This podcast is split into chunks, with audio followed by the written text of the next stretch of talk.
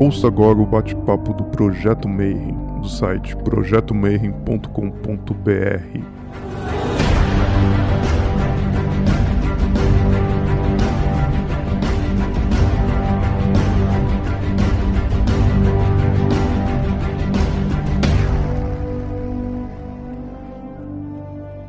Bom dia para você que é de bom dia, boa noite para você que é da boa noite, boa tarde para você que acabou de receber o sinal do YouTube para ter mais um bate-papo Mayhem. E hoje a gente vai falar de satanismo, então provavelmente deve ser boa noite. O Rodrigo tá pedindo, não esquece, dá like, segue o canal, faz todas aquelas coisas de YouTube para ajudar o nosso canal. E hoje a gente vai conversar com um dos caras mais diabólicos mais satânicos. Ele já escreveu para todos os sites obscuros. Ele jogava Holy Master quando ele era criança. Ele é, muito satânico. Então, seja bem-vindo, Mamanão. Hoje a gente vai falar com o Beto Pataca sobre satanismo. Como é que você tá, mano? Boa noite aí para todos. Aproveito e agradeço a oportunidade de estar aí nesse maravilhoso projeto. Já entrevistou pessoas do mais alto quilate e me honra muito ser mais um desse rol espetacular aí que você conseguiu fazer, iluminando de ou enegrecendo, né, o que cada um preferir, nosso confinamento pandêmico, né? Não, tem era um projeto bacana, né? A gente, é, para o pessoal que está assistindo esse aqui é o primeiro vídeo, a gente tinha um simpósio público e aí por causa do Covid a gente falou, porra, vamos chamar os palestrantes para bater um papo e tal. E aí a galera curtiu e aí virou uma, uma diversão, né? E tá ficando muito bacana. Bom, mas vamos hoje falar sobre satanismo. Mas antes da gente começar a entrevista, a gente tem que perguntar para os nossos convidados e tal, né? O que, que faz uma pessoa comum, normal, tá lá um belo dia jogando Holy Master, e aí depois de 35 anos, o cara manja absolutamente tudo de satanismo, escreveu para todos os sites obscuros que a gente tem aqui no Brasil e tá dando essa entrevista, cara. Como é que foi a tua jornada? Como até já tinha falado aí num, rolê anterior ao nosso diálogo, eu, eu não acredito muito que as pessoas nasçam satanistas. A gente vai falar mais sobre isso, mas a doutrina oficial né, da Church of Satan, algumas correntes satânicas, acredito que a pessoa nasça satanista. Né? Isso para mim é uma espécie de substancialismo eu diria quase cafona, sinceramente, né? Reduz a, o vir a ser que é a vida. Partindo do pressuposto, então, que a vida é vir a ser, alguns caminhos completamente arbitrários, completamente impossíveis de serem deslindados, é, te levam a ir para o lado sombrio das coisas. Em vez de teres medo do monstro embaixo da cama, tu queres invocá-lo. E aí, nesse sentido, você acaba entrando numa espécie de uma estética sombria, e essa estética sombria te acaba carregando para o estudo e para a prática satânica. Da minha parte, desde muito novo, gostava de filmes de terror, gostava de, de ver, principalmente os terrores da Hammer, né? O terror da Hammer é muito plástico. Eu gostava de ver, por exemplo, os ritos satânicos de Drácula, Drácula no tempo da minissaia, né? Que era o outro título desse filme. E aí eu sempre tive isso, jogava é, bastante RPG, então tinha aquela coisa todo roleplay, né? Que era você simular uma espécie de psicodrama personagens sombrios e a, a, parte da música também, especialmente da, da música do que chamam de black metal da década de 1980, que era mais Venom, Sodom, Hellhammer, Battery, né? E aí, naquele milieu ali da década de 80, eu sempre me interessei pelo lado obscuro. Eu não comecei no que poderíamos chamar de obscuro com satanismo. Eu comecei com a maioria das pessoas na década de 1980, que é o que a gente tinha mais perto de obscuro no Brasil era basicamente Kimbanda e Telemann. Aí, numa viagem minha para Nova York, cascavilhando no que a gente chama aqui de sebo, lá uma bookstore de livros usados, eis que eu vejo um título escrito em vermelho, The Satanic Bible, do Lavey. E estava uma bagatela, um mass paperback horrível, quase desconstruído pelo uso, custou um dólar e oitenta. É, comprei por um dólar e oitenta e li. E a partir dali comecei a consumir, praticar sozinho. E depois disso, na década de 90, isso foi no final da década de 80. Na década de 90, acho que todo mundo aqui é meio velho, né? Eu sei que é chato chamar os outros de velho, mas aqui não tem nenhum, nenhum garotinho. Todo mundo deve lembrar de uma coisa chamada Mirk. Aí o Mirk, que era um negócio de bate-papo, tinham vários canais do Mirk. E aí tinham dois canais, que era o Ica BR e Ocultismo. E aí, assim, a gente não tinha internet como hoje. Né? O conceito de rede social era um negócio deplorável, né? Eram BBS, Mirk e depois veio ICQ e muito depois Orkut, né? Que acho que foi uma das primeiras. E aí, no Ica BR, ocultismo, rolava de um tudo, como sempre eu, como todo mundo que era satanista na época, era alijado, era odiado por todos, desde o Ica até Lemita, todos odiavam pessoas que se diziam satanistas. E aí eu encontrei num canal do Mirk uma pessoa chamada Lorde Arimã, que era outro cara que, por outros caminhos diferentes do meu, também praticava satanismo. E aí a gente começou a trocar muita informação. Por um acidente desse da vida, o Lorde Arimã morava na mesma cidade que eu, que era o Rio de Janeiro na época. E aí eu comecei a encontrá-lo e a partir daí a coisa só foi crescendo. Depois ele, com o Frater Tarruti, eu vim logo na sequência, fundou uma ordem chamada Igreja de Lúcifer, IDL, que eu fui um dos primeiros é, membros.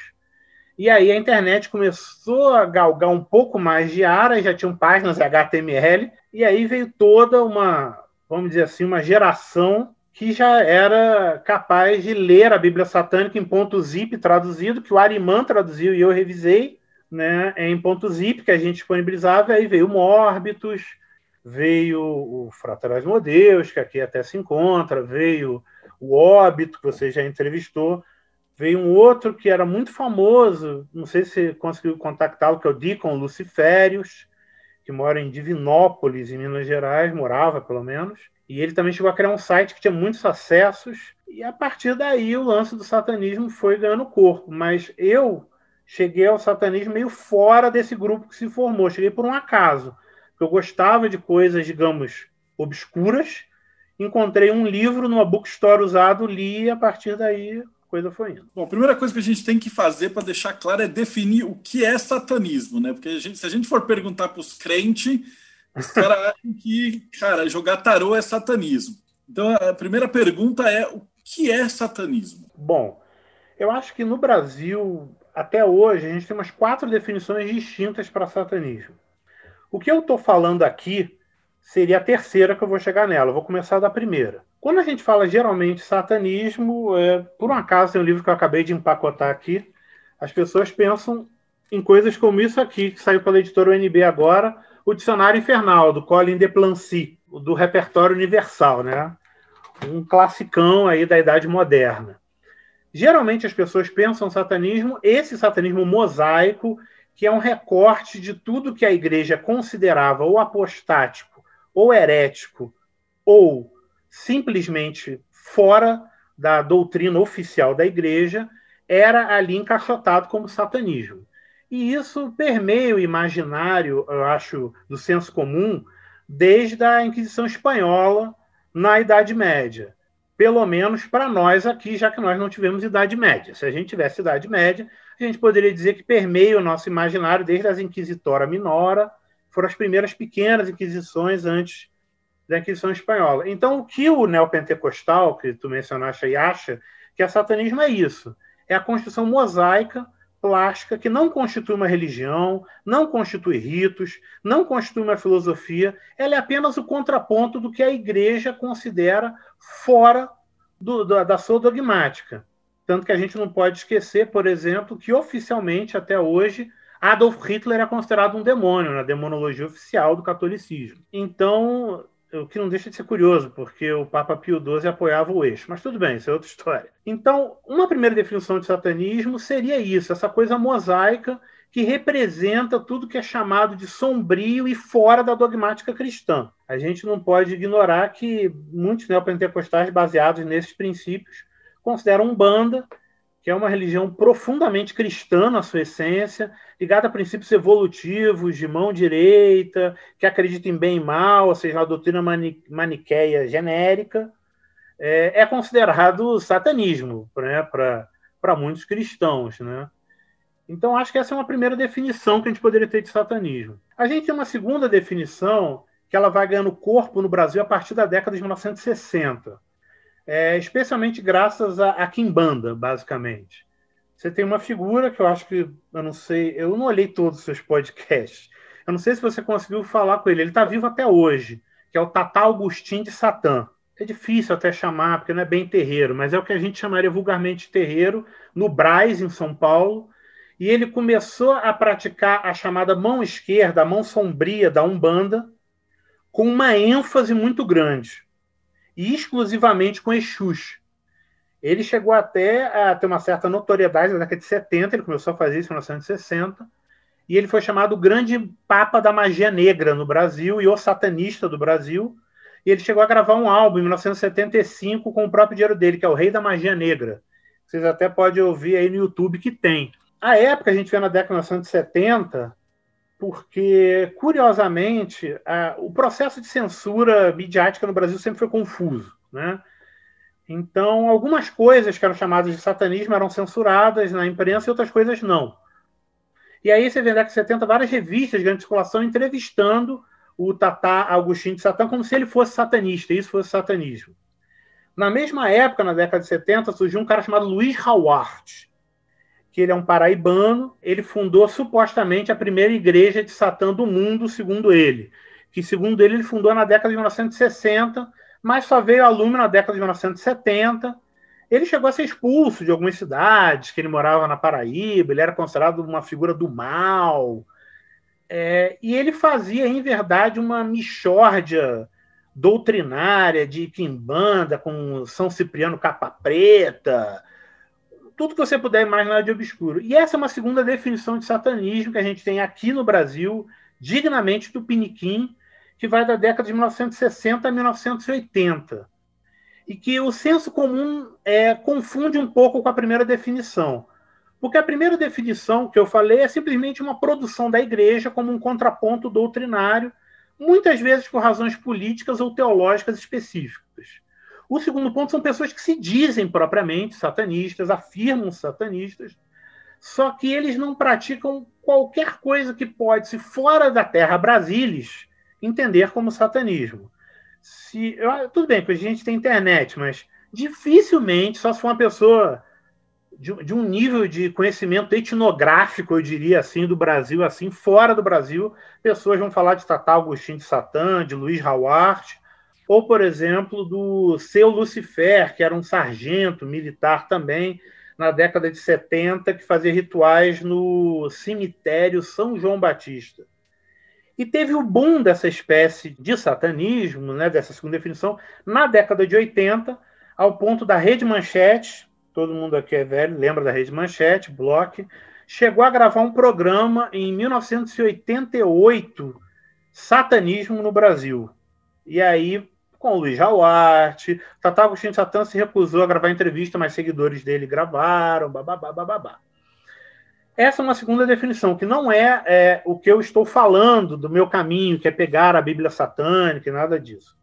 E tem um terceiro caminho, que foi exatamente esse caminho que eu, só, inicialmente sozinho, depois com a Igreja de Lúcifer, depois com a Arimã, começamos a fazer, que é um satanismo com bases no satanismo da deflagração satânica, que um homem chamado Anton Cisandor Lavey faz em 1966 nos Estados Unidos, e depois ele sedimenta em 1969 com a publicação da primeira edição, pelo menos do ponto de vista editorial, ela já existia como edições impressas e sem é, uma editora por detrás, a Bíblia Satânica.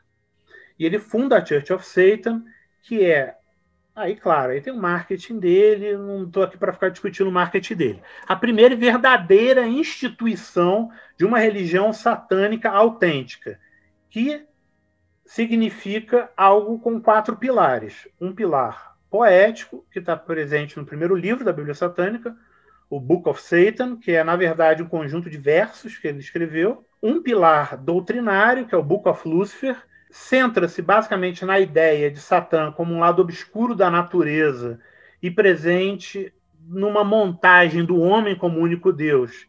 E a autodeificação do homem centrado nessa espécie de arquede, princípio sombrio da natureza no próprio ego. E aí ele vai desenvolver todo um sistema doutrinário no homem como seu próprio Deus, que a despeito que dizem não é um ateísmo ou um humanismo nos modelos, ela pode ser ateia a primeiro momento, mas não é por definição, porque a Theos, como o verbete em grego diz, é sem Deus, e há um Deus aí, que é você mesmo. Né? E há um terceiro livro, que é o fundamento da magia satânica, que a gente vai falar, que é o livro de Belial, e o quarto livro, que na verdade é uma compilação de rituais propriamente dito, apenas três na Bíblia Satânica: um rito de compaixão, um rito de destruição e um rito de luxúria, que são um conjunto, na verdade, de ritos, quatro livros. E esses quatro pilares seriam fundamentais para ser um satanista, segundo Lavey, é, que venhamos e convenhamos, comparado com o segundo momento do satanismo, tem um acabamento, uma aparência sistemática muito maior. E é isso que a Igreja de Lúcifer foi a primeira, isso sem dúvida, instituição satânica nesses modelos de Lavey do hemisfério sul. O hemisfério sul é problemático, mas da América Latina, porque na Austrália talvez tivesse. Mas na América Latina, sem dúvida, foi a primeira. E aí é, há um quarto modelo de satanismo,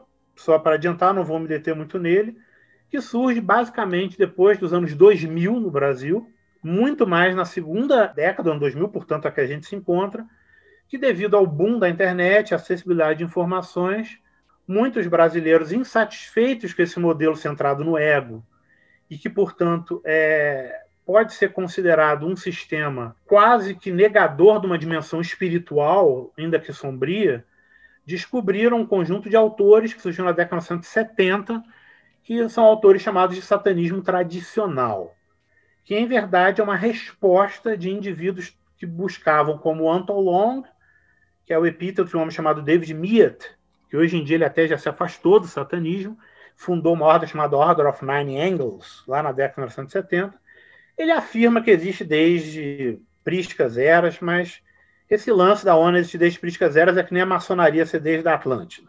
É um papo completamente mítico, né?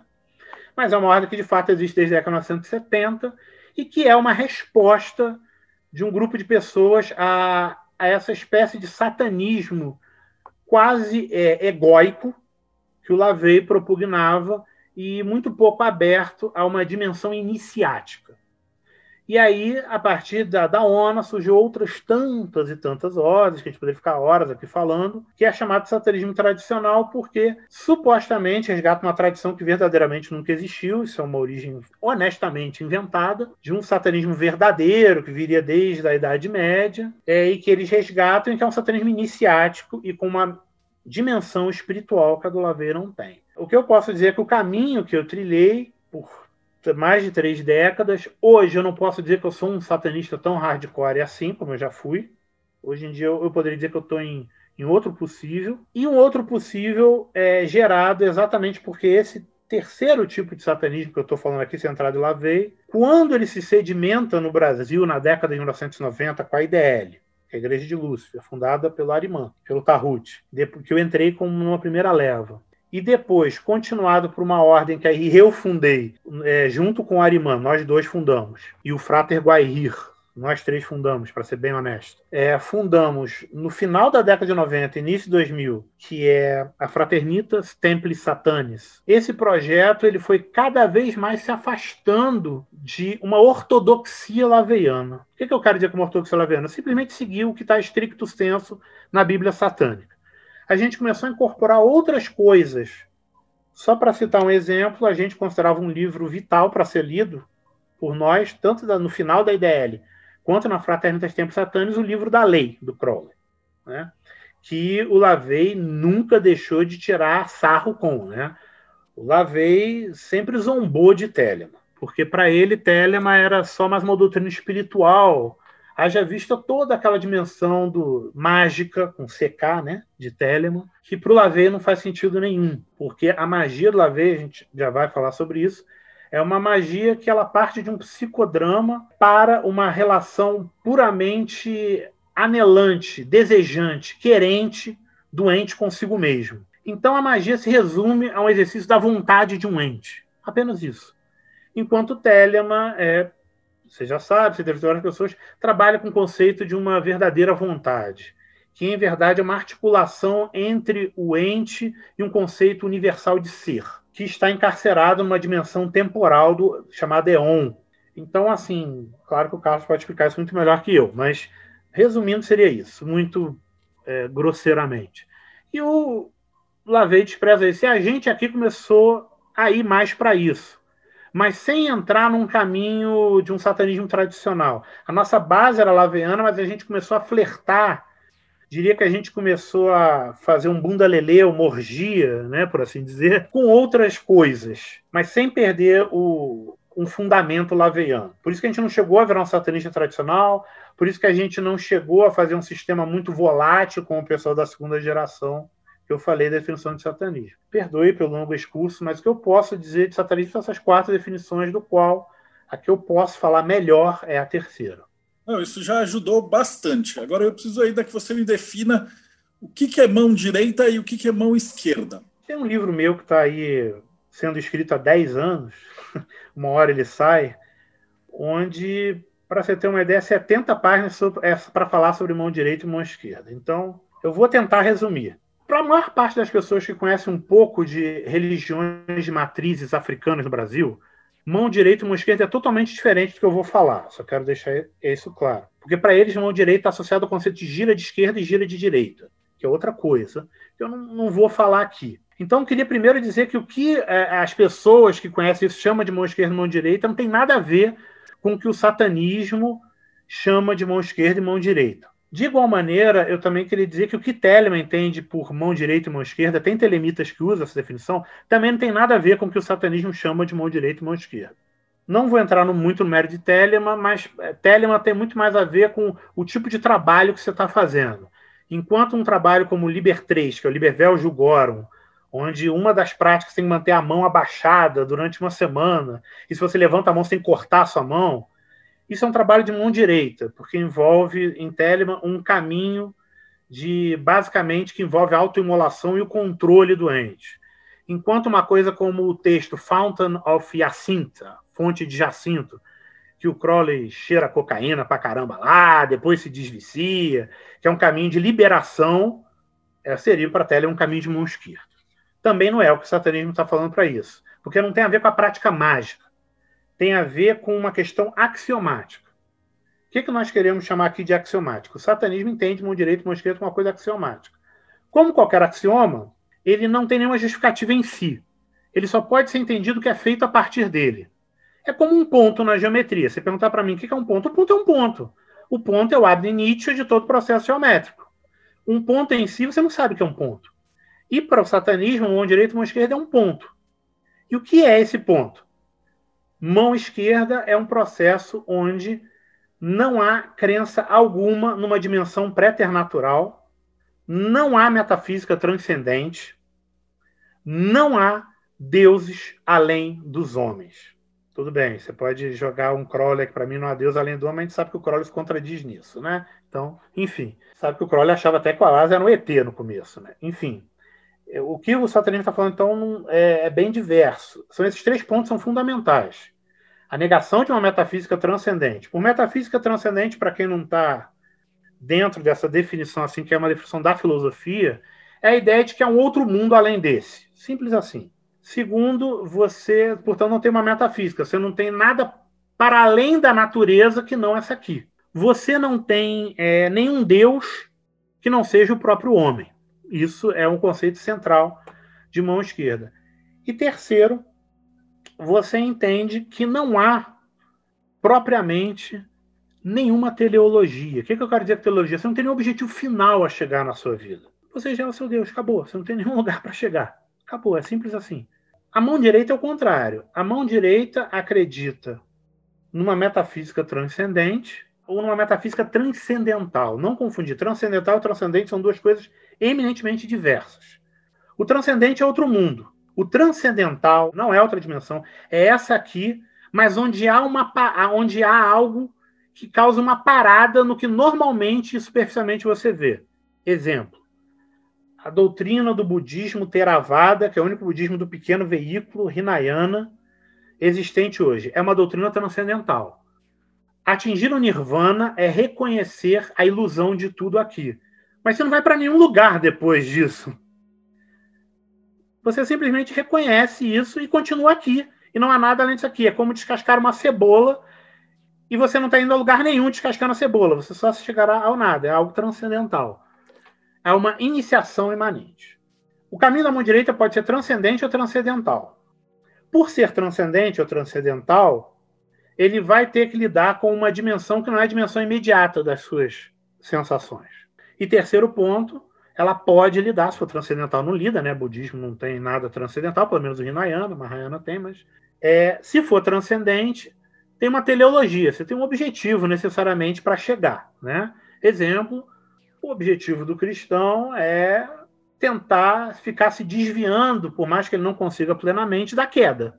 Está constantemente se desviando da queda, que é para que ele consiga, a partir disso, ter o seu, aspas, lugar ao sol no paraíso. Né? E ficar na memória de Deus, que esse é o conceito do Apocalipse oficial, né?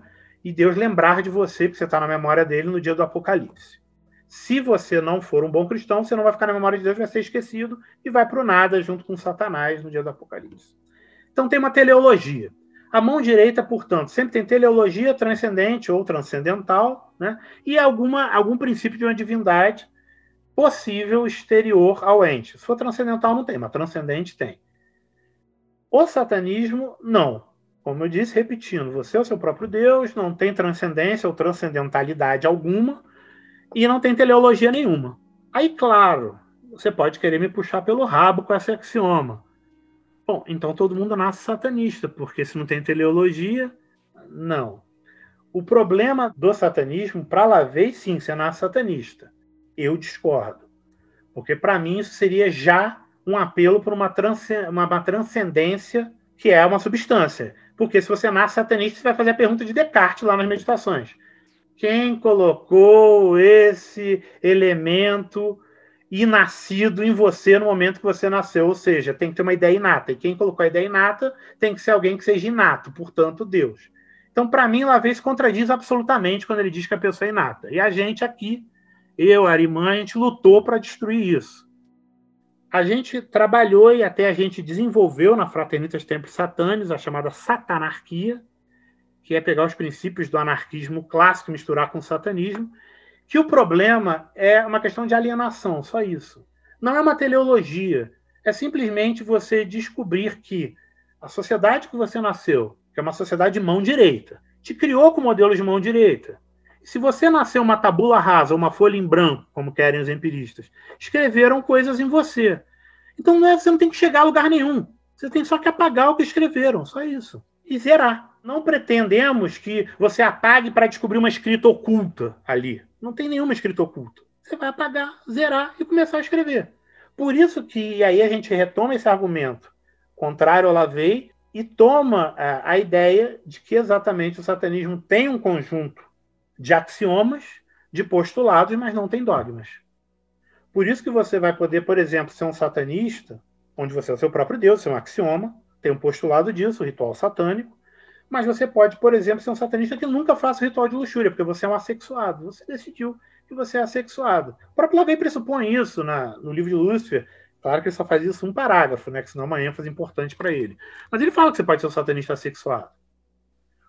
Ao mesmo tempo, você pode ser um satanista completamente sexuado, fazer rituais de luxúria para todas as mulheres, homens, sei lá, que você esteja afim e viver uma vida dissoluta, lasciva. Você pode ser um asceta diabólico ou um o John Holmes do rolê, né? Isso é o que eu entendo de mão direita e esquerda, tá no problema do, dos axiomas que você assume. Perfeito. Bom, e aí, como é que isso tudo começa? no Brasil. Acho que pode falar um pouquinho do Lavey também, porque a figura do Lavey é uma figura muito louca. Assim. Eu, durante muito tempo, eu me furtava muito a falar do Lavey para falar de satanismo. Né? Porque se a gente prestar bem atenção, isso é uma reflexão que eu ainda sustento. Né? A Bíblia satânica é basicamente tudo que você precisa para poder saber sobre satanismo. O conceito até de Bíblia é, é, se aplica bem. É uma reunião de livros fundamentais ali. Quatro livros, no caso, que falamos aqui.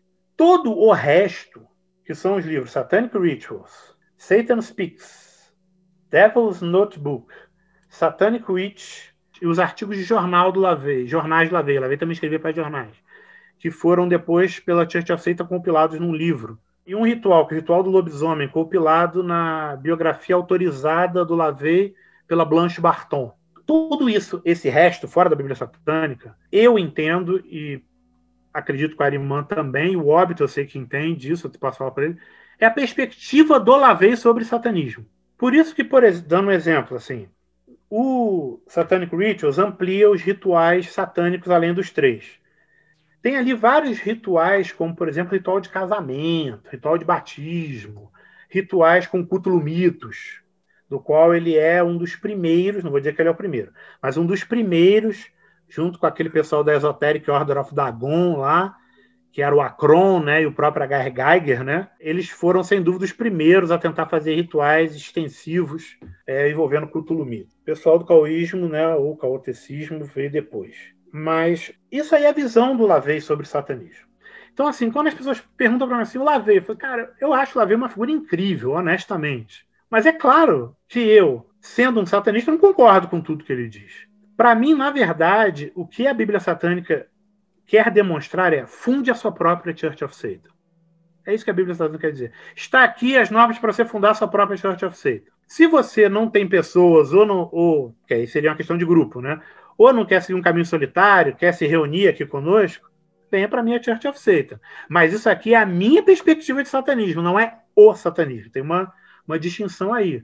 Tanto que você, por exemplo, pode pegar o, o, livro citado, que a gente falou do Peter Gilmer, que atualmente é o grande nome do satanismo, Escritos Satânicos, ele é extremamente ateu e quase cientificista o livro dele. Isso, em verdade, destoa um pouco até do que o Lavey fazia, porque ele assumiu a Church of Satan e continua a partir dali. Então, diferentemente do que a gente pode falar de algumas religiões, vamos pegar, por exemplo, o cristianismo. Né? Eu sei que desde o advento do neopentecostalismo a coisa é confusa. Mas mesmo na época protestante, você tinha um conceito de uma eclésia, de uma igreja. Você tinha a igreja luterana, você tinha a igreja luterana dinamarquesa, né? E eles, essas, todas essas eclésias, essas igrejas no cristianismo, disputam para quem tem a, a, a, revelação do negócio. Essa é a verdade. A ideia do satanismo, se ele é de mão esquerda, não tem revelação tem a minha perspectiva aqui. Por isso que é para mim estranho eu ficar remoendo a biografia do Lavey como se isso fosse satanismo. Não, isso é a perspectiva do Lavey, que eu acho um cara incrível. Mas para mim isso não é satanismo, é a perspectiva dele. O que eu posso dizer de satanismo é que está na Satanic Bible, que é o fundamento que ele colocou ali, tipo um esboço. A Satanic Bible ele vai te dar um esboço. Tá aqui, ó. Tá aqui o esboço. Faz teu desenho aí, meu irmão. Como é, a gente pode, no plano pictográfico, dizer que a gente vai para uma uma universidade de belas artes, para uma escola de belas artes, para aprender os fundamentos de perspectiva, os fundamentos, até a história da arte, como era a pintura barroca, como era a pintura renascentista sobre o cubismo, quarta dimensão. Mas a arte é sua, é você que vai fazer. É, não tem essa história de eu vou para a escola de belas artes e aí eu vou seguir a carreira do meu professor. Não, você não entendeu nada de arte, você está fazendo isso. Você virou um pastista, você virou um copista. Você não entendeu nada de arte sobre isso. Então, essa colocação que você pôs do copista é sensacional. Porque, em teoria, se você tem várias pessoas, você vai montar infinitos igrejas de Satã, né? Maravilha. E, então vamos para lá. Agora que o pessoal já tem uma base, agora dá para você. Agora do Brasil, né? Bem, é, a IDL ela começou como uma, uma tentativa muito embrionária que saiu da própria cabeça do, do Lord Arimã.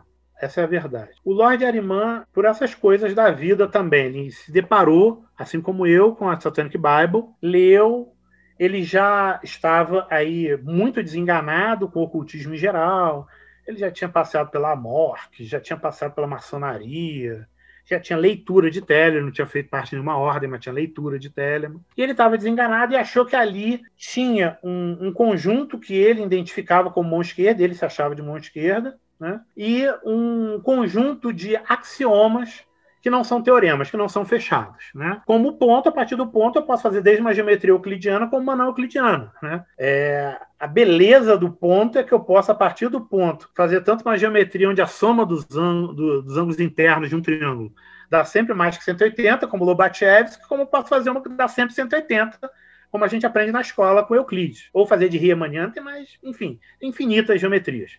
E ele encontrou isso na Satanic Bible. Porém, simultaneamente, ele obteve uma das primeiras conexões, naquele primeiro momento, internet de escada, lá no comecinho da década de 90, e ele conheceu um cara chamado Reverend Frederick Nagash, que era um dissidente da Church of Satan e que fundou uma Church of Lucifer. onde a base era basicamente laveiana, mas o Nagash queria flertar com outras coisas que ele não tinha espaço dentro da Church of Satan. Porque é aquela história, é o que eu digo.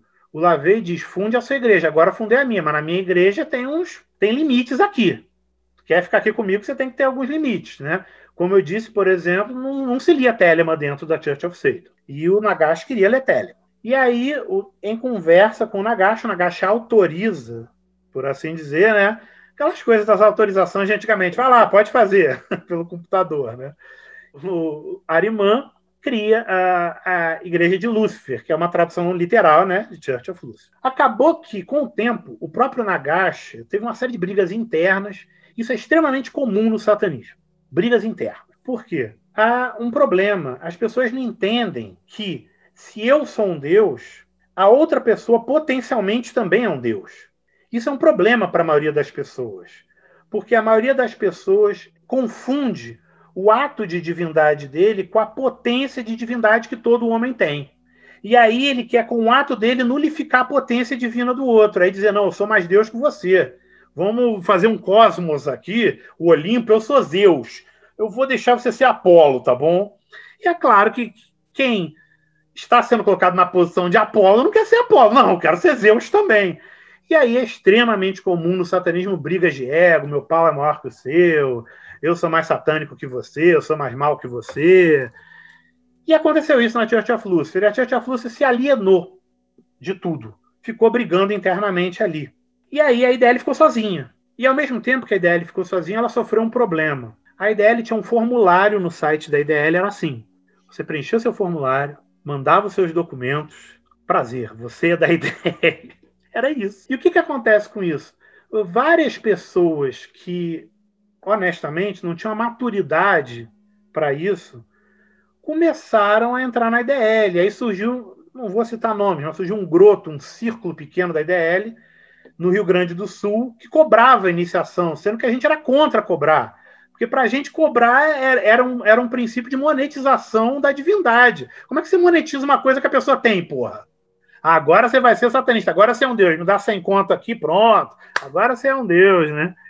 E aí acabou tendo isso, uma série de brigas internas, e aí eh, pessoas querendo tomar o controle da IDL, o Ariman e eu, a gente encheu o saco, o Tarut, que é um dos já tinha vazado, a gente falou, acabou essa porra, não é mais essa merda nenhuma não, acabou a IDL. E a IDL acabou assim, do dia para a noite. E aí, como eu disse, poucos anos depois, a gente decidiu fazer a Fraternitas Templis Satanis. Como nós somos empiristas, a gente aprende pelo hábito fervemos água 100 vezes, não vamos precisar ferver a centésima primeira para saber que, sob as mesmas condições de temperatura e todos os condicionantes, a água vai ferver a 100 graus Celsius. Vai começar, né? Processo de ebulição. E a gente criou uma ordem onde tinha entrevista para poder entrar, a gente exigia que o cara tivesse lido pelo menos alguns livros, e a gente criou um sistema seletivista. E aí você pode me perguntar, bom, por que criar um sistema seletivista se todos, na verdade, são deuses? Não todos são deuses em potência, a gente reconhece isso. Só que o exercício dessa potência, que é o ato, é diferente de pessoa para pessoa. E a gente não queria estar ao lado de pessoas, já que a gente fundou aquela porcaria, que fosse cobrar 100 reais para iniciar um cara na cidadezinha dele. A gente não queria estar com pessoas, como aconteceu na IDL, que todo dia, nas reuniões que a gente fazia do nosso próprio bolso, pagando comida, cozinhando tudo, chegasse lá e não levasse um traquinas, entendeu? Vai na festa americana e não leva uma Coca-Cola. E ao mesmo tempo pergunta como é, que, é que a gente ia fazer o pacto. Como assim o pacto? Quando é que ia acontecer as orgias? Que isso, cara? Você não leu as coisas lá no site? Ah, não, só preenchi o formulário e mandei. Eu falei, não, cara, não tem pacto, não tem sacrifício, não tem orgia, cara. E aí a Fraternidade era um sistema muito seletivista chegou a produzir muito material, muito mais que a IDL, essa é a verdade. A gente produziu muito mágica e teoricamente. Depois, o Ariman decidiu se dedicar à vida dele, estava pesado, ele foi para a vida dele. O Guaihir, que era o outro fundador, é, sofreu um, um, processo de lobotomia sexual, né? Ele casou com uma cristã e aí a cristã, usando de artifícios não cristãos, que é o seu próprio corpo, né? Seduziu, né? E ele achava, obviamente, muito melhor, claro, em vez de encontrar um cara feio que nem eu, encontrar a mulher dele desnuda, né? E aí ele abandonou o satanismo em prol do seu casamento cristão, né? E aí fiquei meio que eu, de membro fundador, com o resto do pessoal, que até era, um, era uma ótima equipe, era muito boa. Muitas pessoas depois seguiram é, outras sendas do ocultismo com, com muita propriedade. O Mórbitos estava na Fraternitas com a gente, depois fez o Templo de Satã, o Óbito estava, depois fez o Templo de Satã. A Dark Hela começou a trabalhar com mitologia e magia nórdica sombria, com princípios que ela praticou lá na Fraternitas Templi Satanis com a gente. É, hoje ela mora na Austrália, não sei se ela está mais nessa onda, mas há pouco tempo atrás ela estava. Dark Velvet, o Frater Kron seguiram também. Então a gente produziu muito material. Só que o que, que acontecia? Chegou um momento que aí é a minha fraqueza, né? Tinha uma carreira acadêmica, filhos, me mudei para longe ficava difícil eu conseguir administrar tudo, essa é a verdade. E aí eu deixei verdade para o grupo, né? Tocar tudo Mortos e Óbito. E aí você pode perguntar para eles, eu acho que eles naquele momento se desinteressaram e seguiram outro caminho no Templo de Satã e a Fraternitas Templo Satânis dormiu. Mas o que acontece é que a, a ordem era tão bem estruturada no ponto dos segredos, que eu começava a receber uma opção de loucuras. Pessoas do Fantástico me ligando, querendo saber se a gente matava pessoas, porque eles liram que tinha uma ordem na internet sobre isso. Porque tinha um site muito bem feito até pelo óbito, onde tinha uns textos e você mandava o seu interesse de fazer e acabou, né? E aí a gente avaliava. Cara... Aí o Fantástico entrou é, em contato comigo. Outras pessoas disseram que eu traí as pessoas porque eu abandonei. Aí recebi áudio pontuado em noquiano dizendo que eu ia viver só uma semana. Já passaram 20 anos e eu estou aí ainda, né? Não funcionou o AVE, né? Todos esses tipos de coisa. Aí eu fiquei de saco cheio, aí eu matei o Beto Pataca, que é o, o meu nome mágico, durante décadas, né? Eu cheguei e falei, ah, cara, o Beto Pataca morreu, é, infelizmente, eu sou o herdeiro dele, eu tenho os textos dele, ninguém pode publicar os textos dele. Algumas pessoas que eram da, do, do, grupo, não foram elas, mas elas compartilharam o texto, outras pessoas publicaram no Clube dos Autores, eu abri um milhão de processos para que aquilo fosse tirado do ar, porque eu tinha registrado copyright de tudo, né? Aí a gente ficou nessa, honestamente, nesse lenga-lenga aí, até mais ou menos 2013, 2014 isso, a Fraternitas Templo Satânico tinha deixado de existir em 2005, acredito eu, 2006, entendeu? E aí, a partir daquele momento ali, eu decidi parar com a Farcê, né? Aí eu disse que o Beto Pataca sou eu mesmo, que ele não tinha morrido, ou se ele morreu, ele morreu existencialmente, né? Não sei, e não materialmente.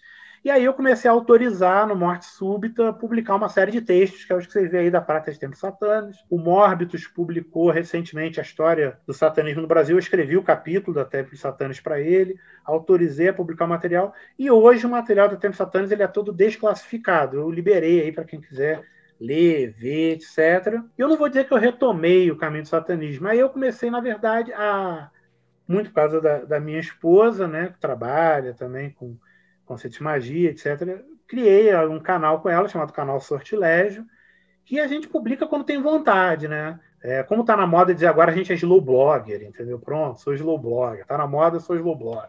A gente publica quando tem vontade tem algumas coisas de satanismo ali, mas eu não posso dizer que é um canal só de satanismo. E da minha parte, esse é mais ou menos o caminho do satanismo no Brasil. O que eu posso dizer paralelo a mim é que o Mórbitos e o Óbito fizeram o Templo de Satã, que foi uma ordem muito grande, onde eles tentaram equilibrar as experiências da IDL as experiências da Fraternidade dos Templos. Eu não fiz parte, eu sei que não deu certo. acabou. Por que não deu certo? Porque acabou, acho que eles podem falar melhor do que eu. Mas a partir daquilo ali, do que a IDL fez, do que a Fraternidade dos Templos plantou, talvez num campo muito mais diáfano, talvez, e o Templo de Satã continuou de uma forma entre o diáfano e o aberto, que é o que eles tentavam fazer, eu posso dizer, sem prepotência ou vaidade, que nesse caminho de satanismo, que eu quero deixar bem claro, não estou aqui dizendo que eu sou o único verdadeiro satanista, não.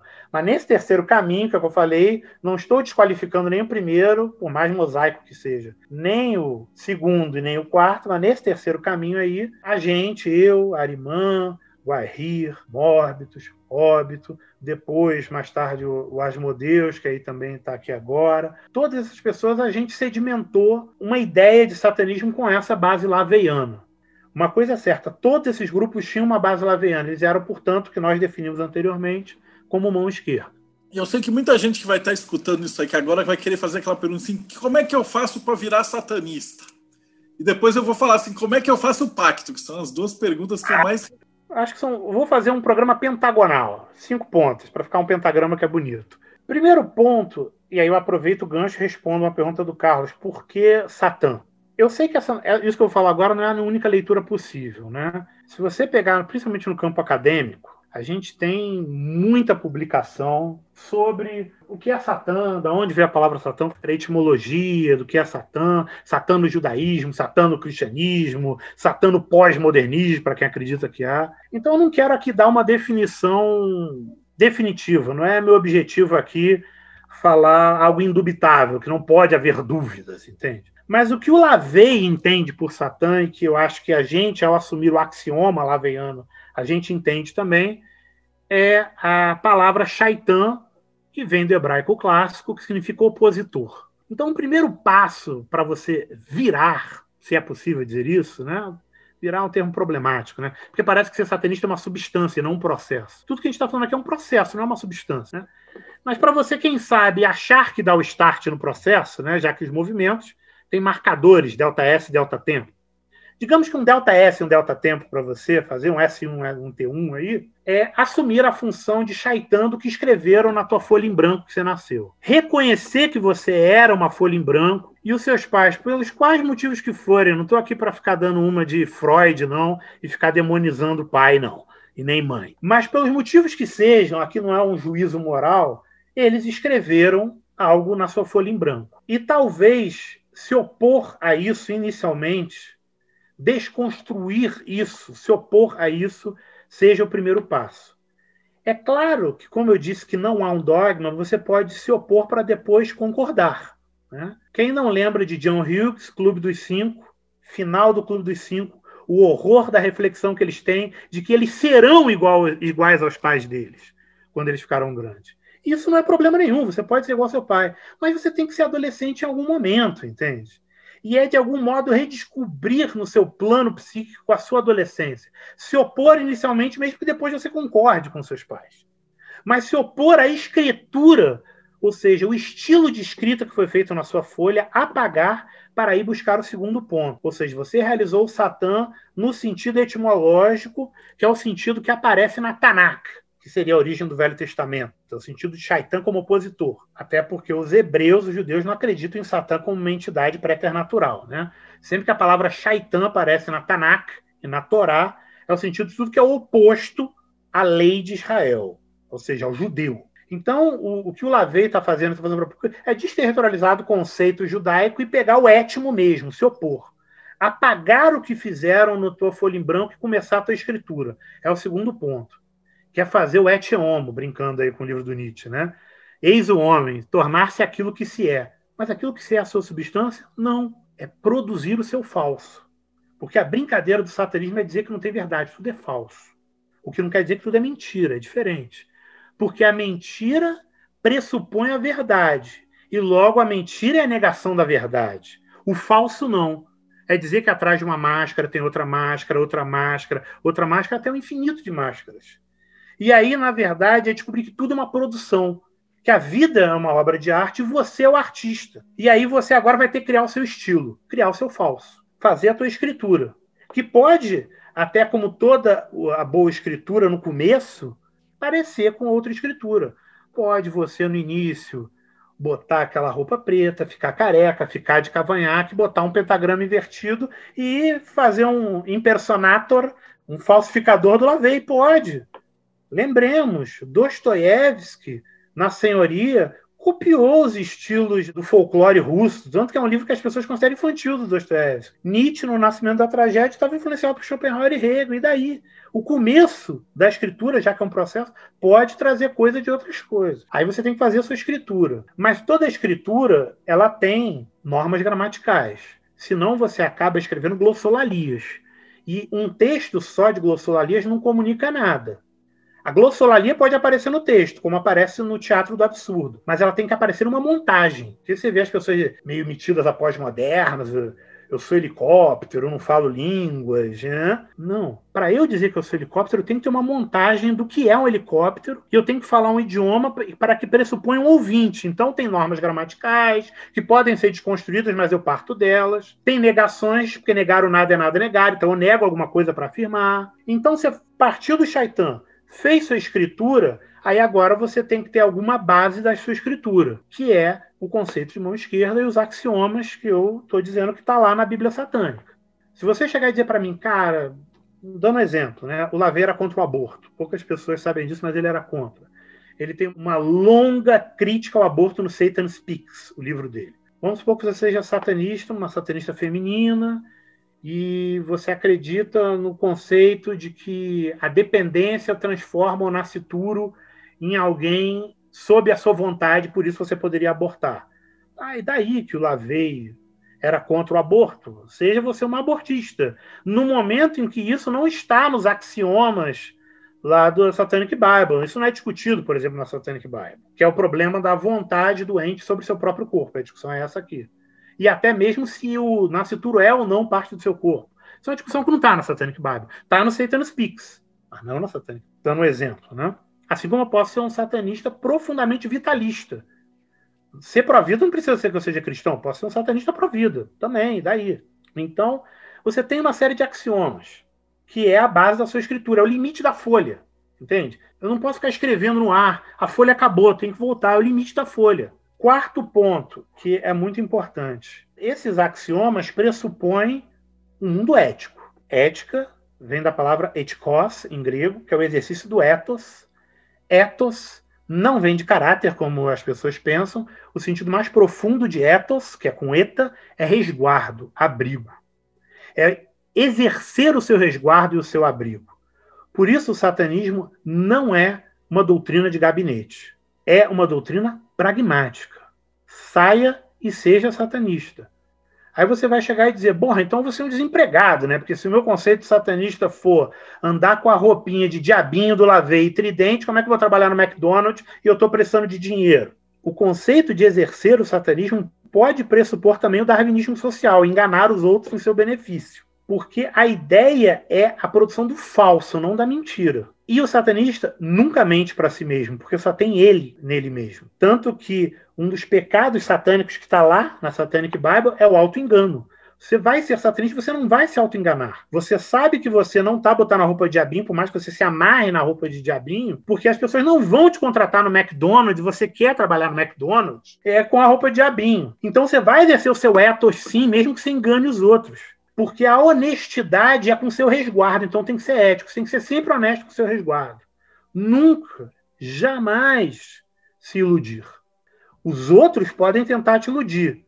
Você pode iludir os outros, mas assim mesmo você não vai iludir mesmo. Por isso que o satanista ele prega a sinceridade. Porque a sinceridade é acreditar plenamente no seu resguardo, é um princípio ético. O satanista é ético. Por isso que, por exemplo, um satanista nunca poderá, esse é o limite da folha, ser um pastor neopentecostal. Porque isso não é enganar os outros, é enganar a si mesmo. E o quinto e último fator que eu consideraria, um satanista, ele está sempre em processo. Por isso que ele não vira. Aí por isso que eu disse que é complicado virar. E por isso que ele não tem a má consciência. Você chegar e virar para um satanista, pô, você tocou na banda com a gente, cara. Você usava a cruz invertida do tamanho do seu tórax, a gente só tocava sarcófago, a gente só tocava blast beat, cara. Agora você tá aí, cara, tocando esses glam aí, tocando Bon Jovi, cara. Foda-se, eu mudei de ideia, eu não tenho problema nenhum em eu mudar de ideia, eu estou em processo. Porque se o satanismo não entende outra dimensão, qual o único dado imediato, portanto, que é infalível na existência única que a gente tem? Kinesis e metabolé. Deslocamento e transformação. Tudo é deslocamento e transformação. E você também está deslocando e transformando. E aí você pode chegar e dizer: bom, mas então você pode deixar de ser divino porque você está deslocando e transformando? Claro que não. Porque a sua divindade é um princípio de deslocamento e transformação também. Então, eu acho que esses cinco princípios é que você poderia, para aspas, virar satanista, ou melhor, iniciar o processo satânico, que é o que eu prefiro. Tanto que tinha um rapaz que ele fazia parte da Fraternidade Templo Satanis, o nome mágico dele era Filho do Sol. Diga-se passagem, nada criativo esse nome, mas ele gostava, enfim. E aí eu descobri que é, que era ele muitos anos depois, vendo um comentário no canal Sortilégio, o Beto Pataca, há muito tempo, falou algo sobre o programa satanista. Então, eu não sou ou fui satanista, eu estou e estive satanista. Então, a gente tem que fazer o contrário da língua inglesa, onde o verbo to be confunde ser com estar. A gente tem que voltar às nossas origens latinas, satanicamente, diferenciar o ser de estar. O ser não interessa ao satanista. O ser interessa para quem? O cristão. O cristão adora o ser. O que a literatura cristã mais faz? Ontologia. Satanista não tem ontologia, satanista tem ontologia fraca. Por isso que eu lembro, talvez o, o, Carlos se lembre, a gente apanhava lá no começo do satanismo direto de telemita. Né? A graça de telemita era bater em satanista. Né? Ele não tinha nada para fazer, ele batia em satanista e caoísta. Tinha nada para fazer, vamos bater nos dois. Aí ele chegou e falou assim: não, mas não é muito raso. Uma vez um, um telemita, que o nome macho dele era Ion Barrier, ele falou assim para mim: mas não é muito raso essa coisa, porque não tem, não tem peso, né? Eu falei, eu não gosto de ser pesado, não, rapaz. Eu gosto de coisa leve, eu gosto de balé, rapaz. Eu gosto de Tchaikovsky. Eu não gosto dessa coisa profunda, não, rapaz. Essa coisa de cristão, cristão que é grave, né, cara? Olha para baixo, né, cara? Quando não olha para baixo, olha para cima, esquece todo o resto. O cristão olha muito para baixo ou muito para cima. Eu sempre gostei do meio, do horizonte. Por isso que eu sou satanista. Eu gosto de coisa rasa mesmo. Gosto só superfície, só velocidade. Eu achei essa colocação que você fez entre ser e estar perfeita, cara. É, é uma coisa fantástica. Porque você tem que viver o agora mesmo, né? Independente do que vai acontecer, eu vou fazer a pergunta no final, mas essa, essa definição de você estar alguma coisa eu achei fantástica. Eu tô com umas perguntas. O Victor Mendes ele perguntou: já houve um templo físico e fixo de satanismo aqui no Brasil? Sim e não. o que, que eu quero dizer sim e não? Com a IDL, as pessoas organizavam seus próprios rituais, porque era no Brasil inteiro, onde elas bem queriam. Diga-se passagem, foi um erro tremendo, né? Porque tinham pessoas que organizavam na, é, em parques, tem até um, mulheres nuas na Floresta da Tijuca, né? Aí batia aquele PM, não sei o quê. E aí, isso aqui não, uma reunião religiosa da Igreja de Lúcifer, daqui a pouco já tinha todas as loucuras possíveis. Foi um erro, não tinha. Existia uma espécie de central extraoficial que era a casa do Arimã, onde as pessoas mais próximas iam, né? Na IDL que era no Rio de Janeiro. A Fraternidade das Templis Satanis tinha a gente acreditava e trabalhava com o conceito de astral, então físico não tinha, né? A gente trabalhava no conceito astral. E fisicamente a gente fazia para, como era um grupo pequeno, né? Ou na minha casa, ou na casa da Dark Velvet, ou na casa do Arimante, esses três lugares. Mas ele tinha registrado em cartório uma sede física, porque a FTS era registrada em cartório. Porque a gente aprendeu com a IDL que por mais que nós achemos o um mundo legalista, um mundo pouco ético, e é verdade, lei não tem nada a ver com moral, isso é bem visível, se a gente observar o mundo jurídico de hoje, a gente vê que lei não tem nada a ver com moral mesmo, né? Mas a gente aprendeu que ficar à margem da lei, literalmente, era motivo da gente só tomar na cabeça, entende? Então a gente tinha estatuto registrado em cartório, sede, era sociedade filantrópica, e no papel a sede era a casa do Arimã propriamente, né? E depois, acho que o Templo de Satã, eu não sei, né, propriamente. Eles faziam encontros ao ar livre, que eu lembro, que o óbito até me chamou, que eu achava perigosíssimo, mas eu não sei se o óbito estava flertando aí com dionisismo, sei lá, tiaso, qual era a ideia grega dele, mas tinham coisas ao céu aberto. Eu cheguei, a, é, mesmo estando envolvido com o Templo de Satã, cheguei em dois encontros abertos até no Parque do Ibirapuera, em São Paulo. Diga-se passagem, uma experiência que eu, para dar uma ideia para vocês, me lembra Pasolini. Portanto, eu que sou uma pessoa muito vetusta, odiei, mas era uma coisa meio Pasolini, entendeu? Tinha umas pessoas assim que aproveitavam assim para, sei lá, enfim, fazer coisas que eu achava meio fora de propósito, que seria melhor elas fazerem em casa, se é que você me entende. Então, assim, a gente não pode chegar e dizer como Luiz Howard, que é daquela segunda corrente satânica, ele tinha um templo mesmo, né? Eu cheguei aí no templo Luiz Howard, é, registrado como templo, com vitrais negros e vermelhos, né? A gente nunca teve isso, né? Tinha casa das pessoas que era meio que extraoficialmente o um negócio. Não, Até porque a gente tinha um problema, né? A gente não injetava dinheiro nessa porra, né? Para ter templo tem que injetar dinheiro, tem conta de luz, tem PTU, tem uma série de coisas. A gente não injetava dinheiro, seria inviável manter um templo nos conceitos tradicionais de templo. Eu tenho uma outra pergunta aqui do José. Ele fala assim: tem o Toninho do Diabo e o Zé do Caixão tiveram alguma coisa a ver com o satanismo aqui no Brasil? É, vocês tiveram alguma relação com eles? O que eu posso dizer do Zé do Caixão? Eu sou um profundo admirador do cinema do José Mojica Marins. Tenho muitos filmes dele, alguns até em 8mm aqui. Tenho fotos com ele, sou um profundo admirador do José Mojica Marins. Mas o José Mojica Marins, falecido, claro, né? É, ele era um gênio artístico, ele não tem nada a ver com satanismo, sabe? Algumas pessoas vêm à meia-noite levarei sua alma, aquelas passagens dele, eu quero ter um filho, a vida é a continuação do filho. Ele fez aquele filme na década de 1960, quando o Lavey estava inventando o satanismo. E aquilo eram ideias dele da década de 50, entende? Então, é, ele não tem relação nenhuma com o Lavey, eu quero deixar isso bem claro, né? Ele, na verdade, tinha uma estética sombria e intuições. Eu acredito que hajam intuições no mundo, percebe? E ele tinha intuições muito fortes desse lado da sombra. Ele jogava isso na arte dele. Mas ele era um cara autodidata, entende? Só é você observar que ele não era nem de longe alguém letrado, né? Ele cometia erros de concordância, de vigência, de plural, né? Ele não era um erudito, assim, para ser de ah, ele lia, não ia nada. Ele mesmo admitiu em entrevistas que nem o Cipriano Capa Preta ele leu inteiro, ele lia trechos para botar pedaços no filme dele. É, naquela biografia dele, Maldito, né, o livro, que saiu até pela Dark Side Books, é bem revelador, assim como ele era um gênio incrível artístico, que eu acho que merece seu lugar no panteão como um dos maiores diretores de terror do universo, mas ele não tem nada a ver com satanismo. Toninho do Diabo. Eu sou uma pessoa sincera, esse é o meu problema, eu vou falar a verdade. Ele é um poser do caralho. Diga-se passagem, eu compro a produção dele. Mesmo ele, na época da IDL, chamou a gente de mentiroso, que a gente não era satanista, disse que ia desmascarar a gente, mandou maldição para mim dizendo que eu ia morrer. Eu tenho a maldição guardada até hoje, achei linda, maravilhosa, quase botei na parede.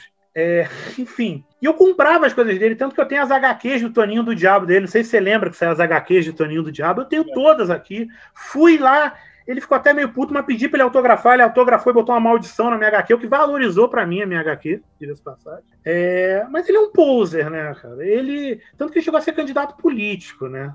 Nenhum satanista sério acha que você dizendo abertamente que é satanista vai ganhar voto, né? Você não ganha nem para síndico de prédio, né? Você para para pensar que a religião oficial do Brasil, ainda que nós sejamos país laico, é o cristianismo, especificamente o católico apostólico romano. Então você não ganha voto nem para ser vereador de Gogó da Ema, sendo dizendo que é satanista. E ele dizia que era satanista, que ia satanizar a política. Então, para mim, ele é um poser, ele é uma pessoa que queria aparecer como satanista tanto que se você vê as muitas entrevistas dele que tem na internet, né? É, com o Henrique Cristo, que é outro palhaço também, etc., assim, você vê que ele é, um, ele é um fanfarrão. Então acho que ele não tem nada a ver com satanismo, ele não faz a mínima ideia. E eu digo mais, ele não tem a ver com nenhum dos quatro tipos de satanismo. Ele não tem o mínimo de conhecimento de teologia para poder me citar, por exemplo, o conceito de daimon na, na teologia medieval tomista. Ele nunca fez um ritual de quimbanda, nem tampouco as coisas que o Luiz Howard propunha, independente se bons ou ruins. Ele não sabe nem quem é Laveica, onde cantou o galo. E satanismo tradicional, quanto menos. Então, acho que o Toninho do Diabo é, desculpa, ele é uma figura histriônica. O Ed França está perguntando assim: no cenário da música brasileira, seja na pesada extrema ou outra vertente, tem alguém que realmente pertenceu a esse movimento? Olha, tem um grande amigo meu é, chamado Igor Sabaô. Ele teve uma banda em priscas eras de hall black metal chamada Rombus. Tem outro grande amigo meu é, chamado King Weird Al Biorix, esqueci o ano. Esses pseudônimos de black metal, às vezes eu me perco.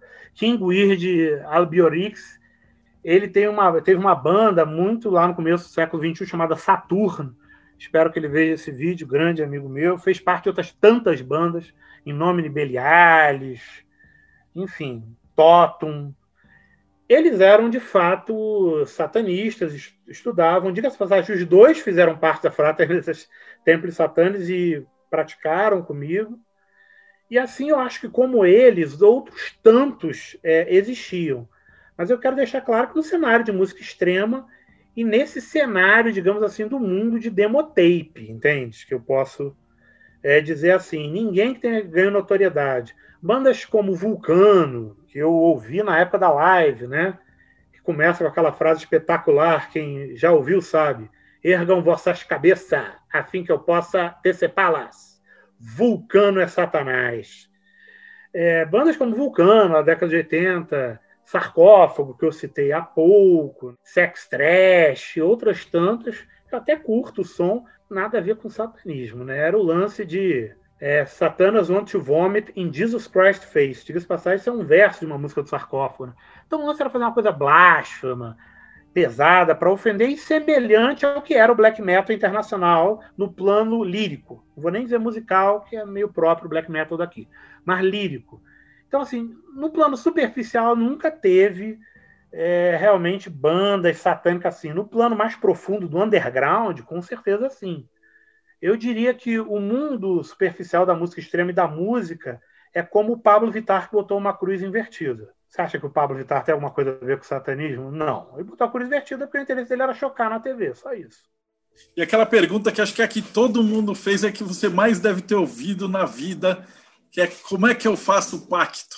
Eu vou dar uma fórmula infalível. Você vai chegar três coisas primeiro: pagar suas próprias contas. É o primeiro passo para fazer um pacto. Ou seja, ser uma pessoa autossuficiente. Aí você pode falar, ah, mas eu, eu tenho que entrar dentro do sistema. Não, então vira mendigo, pronto, você não tem conta para pagar. Mas você assumiu o seu ethos aí, a sua função divina. Nada de ser como um grande é, amigo meu, Farzuf, que diga as passagem, eu insto todos fazendo jabá aqui a procurar a editora dele, a editora Via Sestra, a única editora que publica satanismo tradicional e satanismo, algumas coisas de matriz laveiana e obscura em geral, em atuação no Brasil de qualidade, a Via Sestra. Estou fazendo jabá de graça para ele, diga-se passagem. Como o Farzuf conta a história que ele uma vez vendeu um livro para um rapaz, não sei citar nomes, e o rapaz mandou entregar na casa dele com o nome Lord Vampir Dracula 666 Tananã. Bom, ele tá vendendo o livro, né? Ele pegou e mandou. É, é isso que o cara quer? Mandou. Aí o livro voltou. Aí o cara ligou irritadíssimo pra ele: Porra, cadê meu livro? Ele falou: Cara, o teu livro voltou, cara. Aí o cara eu falei, pô, foi mal, é que eu não estava em casa, minha mãe recebeu, ela achou uma literatura muito demoníaca, ela é cristã, e aí ela mandou voltar. Ou seja, o indivíduo tá aí pagando de demoníaco e mora com a mamãe e toma leite couve maltino na cama no domingo. Cara, então... pior é que eu acho que esse cara já comprou o livro de RPG meu. Viu? O cara é famoso, hein? agência dos Correios e aí ele não tinha o RG. Pra... Por isso que a gente até hoje coloca nos, nos financiamentos assim, não ponha pseudônimos e nomes fantasias e etc. Foi por causa desse cara. Ah, então, ele é famoso. Então, assim, cara, a primeira coisa é ter sua autonomia. Acho que é melhor do que dizer pagar suas contas. Foi um jeito escroto meu de dizer. Ter sua autonomia. Quer ser mendigo? Seja. Maravilhoso, lindo ser como Diógenes.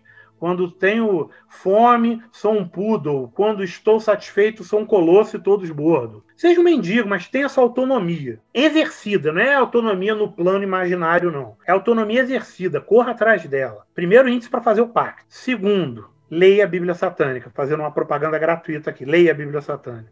E entenda. Terceiro e último, olhe-se diante do espelho depois de ter a sua autonomia. Depois de ler a Bíblia Satânica, parabéns. Eu sou Satanás. Acabei de fazer um pacto comigo mesmo. Pronto, tá aí. Forma infalível para fazer um pacto. Não precisa pagar, não precisa matar o pobre do gato preto, tadinho, comer a carne dele crua, até porque o satanismo é contra sacrifício animal, pelo menos de viés laveiano, né?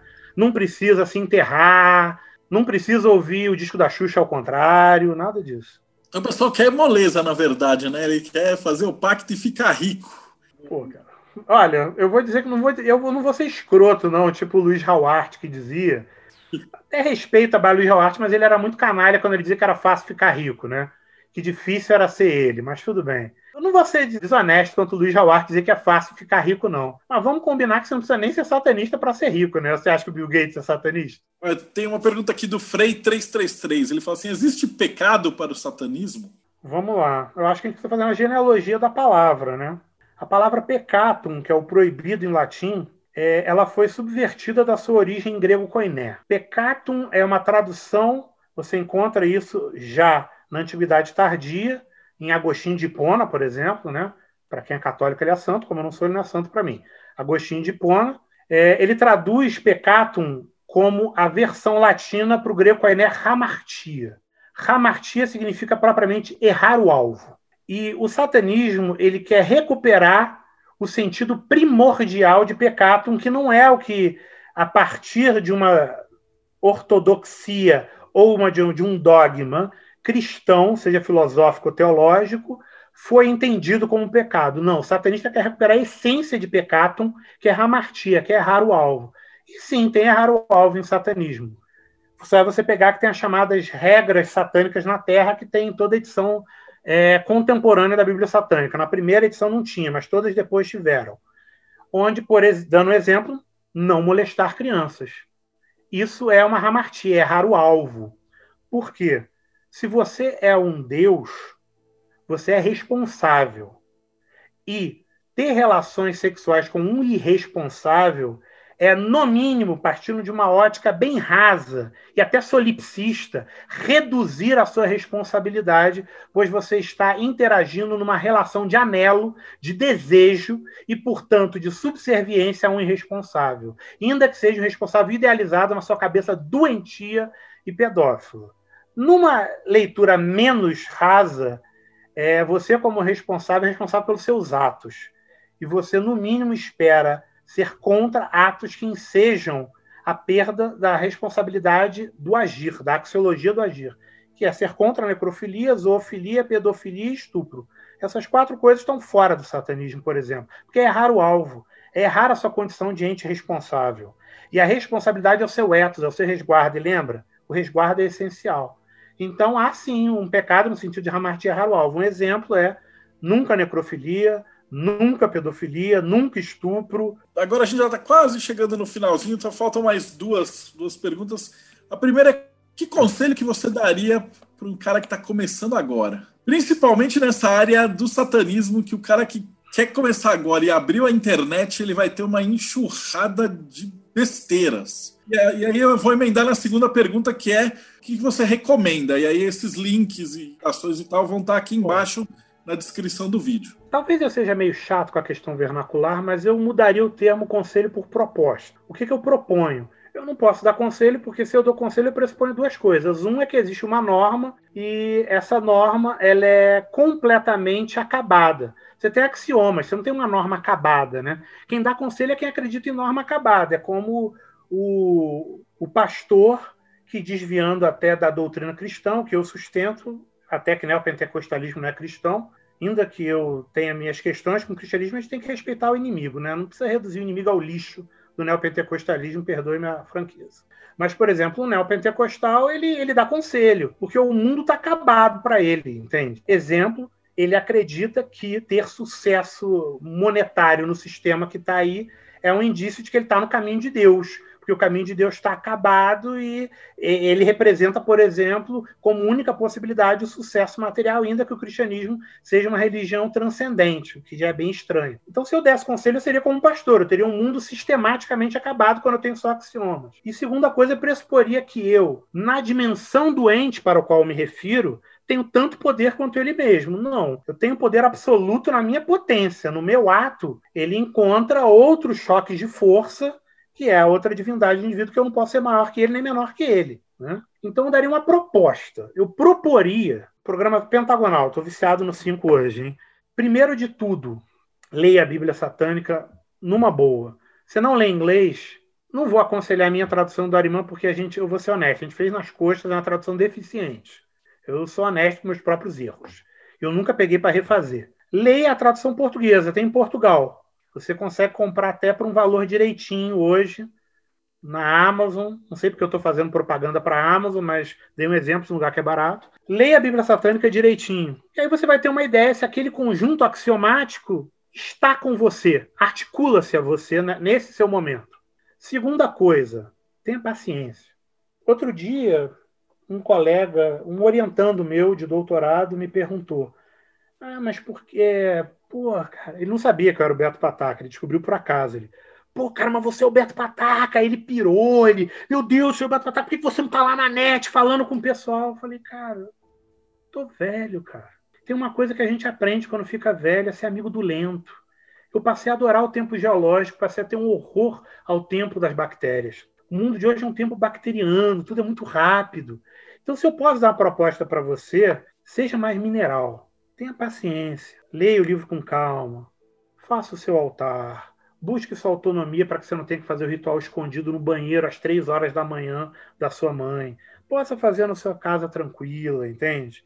Não entendeu direito uma passagem não é imbecilidade, não entender, não. Lê de novo. Fez o ritual, se sentiu mal, não se sentiu bem. Talvez você não tenha apagado o suficiente coisas da escritura que fizeram em você. Apaga mais um pouquinho vê mais filmes do Vincent Price, copie o Vincent Price, depois você acha seu próprio estilo, imposte a sua voz com Vincent Price. Então, assim, é tenha paciência, um tempo mineral. Não quer dizer que você não tenha que chegar a algum lugar, ou seja, que não tenha teleologia, como eu falei, que as coisas não têm uma duração. Há uma diferença entre duração e objetivo final teleologia. Duração é a maturação natural, como uma manga. Não adianta você pegar a manga verde e comer do pé, vai dar dor de barriga tem que pegar a manga madura do pé, tem uma maturação. Não quer dizer que a manga tem nenhum objetivo.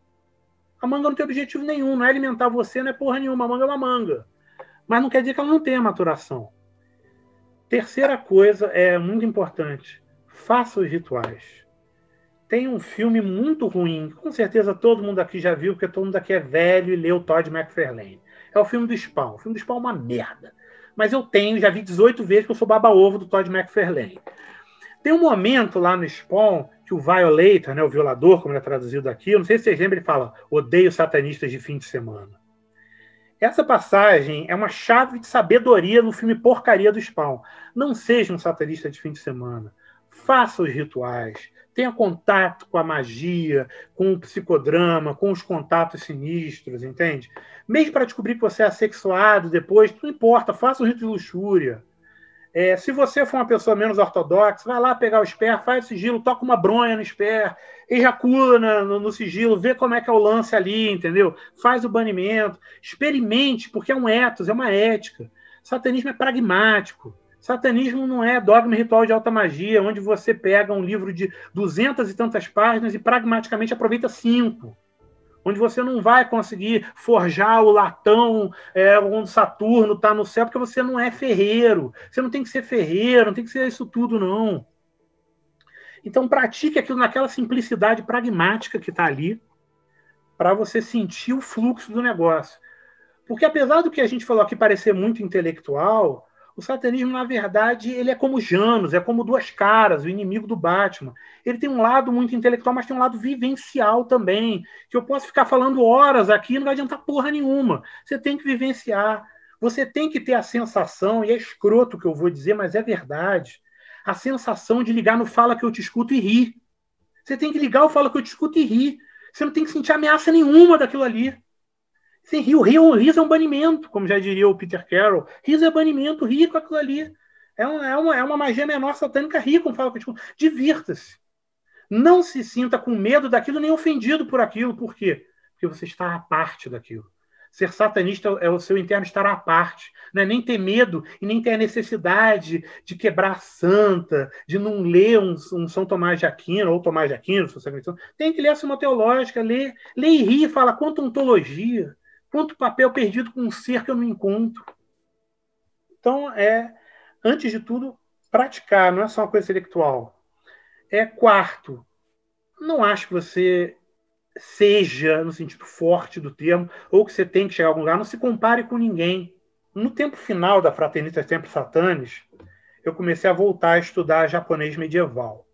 E aí eu comecei a fazer umas práticas piradas, misturando com budismo. E tem um, um, texto budista que ele nem é japonês, mas ele fez muito mais sucesso no Japão que na China, chamado Mumonzeki. Traduzindo, seria é, a barreira sem portão, ou portão sem portandade, se é possível dizer isso. É o portão sem portandade. Né? E aí, lá no Mumonzeki, diz o seguinte: há um Buda, mas há milhões de formas de tornar-se Buda. Ou seja, tem os axiomas lá, mas tem milhões de formas de lidar com esses axiomas. Não acho que você vai ser alguma coisa, você tá entendendo? E é, isso está originalmente presente no budismo Xian, que depois vira Zen, né? no Japão, né? originalmente era Xian.